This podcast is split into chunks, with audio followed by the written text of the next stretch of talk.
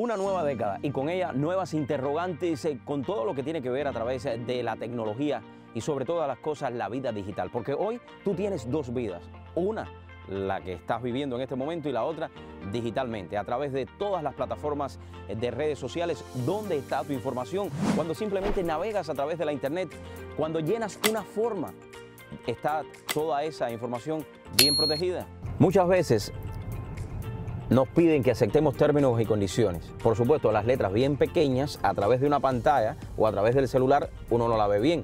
Pero nos piden simplemente número de teléfono, nos piden nuestro nombre, apellido, nuestro correo electrónico y a veces nuestra dirección. Pero cuando te están pidiendo si aceptas esos términos y condiciones, no simplemente te están diciendo o te están hablando acerca de esos datos que tú físicamente estás viendo. Te están diciendo todo lo que ellos están obteniendo a través de los cookies de la computadora, a través de los browsers, y eso es lo que realmente tiene más valor para esas personas. Un dato bien importante, ¿te has preguntado cómo es posible que después de hacer algunas búsquedas a través de la internet, y estoy hablando cuando te metes en Google y empiezas a buscar un par de zapatos, empiezas a buscar una cámara, un reloj, cualquier cosa, un teléfono, y minutos después sigues visitando la internet o navegando a través de las páginas web y te comienzan a aparecer productos que tienen que ver con lo que tú anteriormente buscaste. Esto es una técnica que se llama retargeting. O sea, ya ellos capturaron a través de ese website tu información, lo que tú estabas buscando, tu location, qué tipo de teléfono o computadora estabas usando.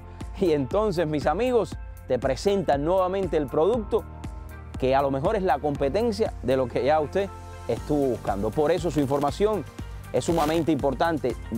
Es el hecho de que ya en Europa las restricciones, las restricciones a través de lo que tiene que ver con todos los eh, buscadores, y me refiero a Google o todas las páginas web, cuando usted visita una página web, tiene que tener, número uno, estar segura, tiene que tener el SSL, que es la seguridad de esa página web, pero a su vez tiene que decirle a usted toda la información que ellos van a colectar.